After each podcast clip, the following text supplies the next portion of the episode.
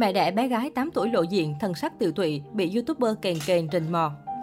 Mẹ đẻ bé gái 8 tuổi lộ diện, thần sắc tiều tụy, bị youtuber kèn kèn rình mò quay lén gây phẫn nộ. Những ngày cuối năm 2021, đầu năm 2020, công chúng rúng động với thông tin một em bé 8 tuổi bị dì ghẻ bạo hành dẫn đến tử vong. Những thông tin xung quanh vụ việc được hàng triệu người theo dõi. Nhiều người cũng tò mò về hành tung của mẹ bé VA, cô bé xấu số đã bỏ mạng dưới đòn roi tàn nhẫn. Từ khi vụ án được biết đến, mẹ bé VA gần như giấu mặt trước truyền thông và báo chí. Chỉ có lên tiếng nhưng không lộ diện, phần lớn phát ngôn đều do bác của bé VA và luật sư đại diện tiết lộ. Mới đây, một loạt video hình ảnh chụp cảnh chị H, mẹ bé VA trong lễ cầu siêu của con gái đã rò rỉ trên mạng xã hội. Các clip và hình ảnh này đều chỉ ra một nguồn từ kênh YouTube Thờ Thờ B. Có thể thấy trong video và hình ảnh được quay chụp lại, mẹ bé VA thẫn thờ như người không hồn, mắt chị sưng mọng, đỏ quạch, có lẽ vì khóc quá nhiều và mất ngủ. Mẹ bé lặng người nhìn di ảnh con trên bàn thờ, đờ đẫn không chút sức sống. Những hình ảnh được tiết lộ đã khiến nhiều người vô cùng xót xa cho người mẹ ấy. Hơn một năm bị chia cách với con, không biết được tin tức, không được ôm ấp hay nghe giọng con. Ngày đón về lại chỉ còn một thân thể lạnh ngắt không còn hơi thở. Không thể tưởng tượng nổi nỗi đau chất chứa trong lòng. Chia sẻ với nỗi cay đắng của chị hát, nhân dân mạng cũng lên án youtuber là kền kền vì đã không tôn trọng giờ phút riêng tư của chị và gia đình nạn nhân. Buổi cầu siêu được thông tin rộng rãi nhưng không ai trong số những người tham dự tung hình ảnh lên để kiếm view, câu like như youtuber thờ thờ bê. Không dừng lại ở đó, YouTuber này còn liên tục ra clip liên quan đến vụ việc. Ví dụ điển hình là clip với tựa đề giật gân, bí mật động trời, mộ cháu VA 8 tuổi.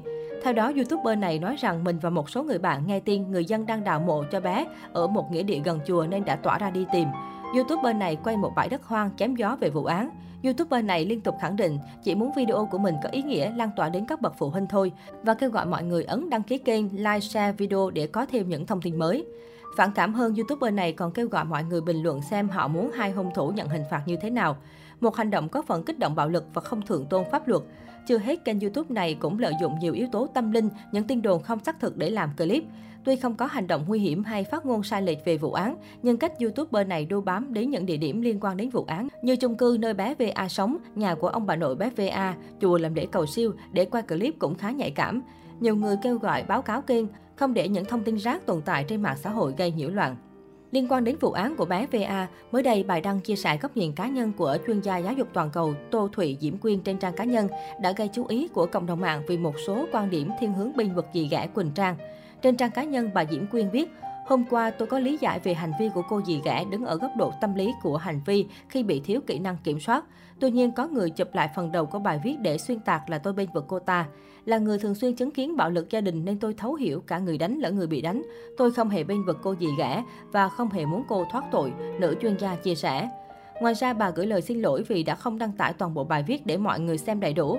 Chuyên gia giáo dục cảm ơn những người đã đọc đủ nội dung bài viết để hiểu rằng bài viết chỉ bàn về việc vì sao cha mẹ đánh con. Sau khi đăng bài đính chính, chuyên gia giáo dục cũng lập tức có hành động giới hạn bình luận để chặn đứng những ý kiến tiêu cực của cư dân mạng quá khích. Với những ý kiến tích cực, nữ chuyên gia cũng không ngần ngại bày tỏ quan điểm của mình dưới phần bình luận. Tuy nhiên, quan điểm này cũng nhận định là khá gây hấn. Tuy nhiên, bài đính chính này cũng chỉ tồn tại trên trang cá nhân của chuyên gia khoảng 1 giờ. Hiện tại nó đã bị ẩn chế độ công khai hoặc xóa đi.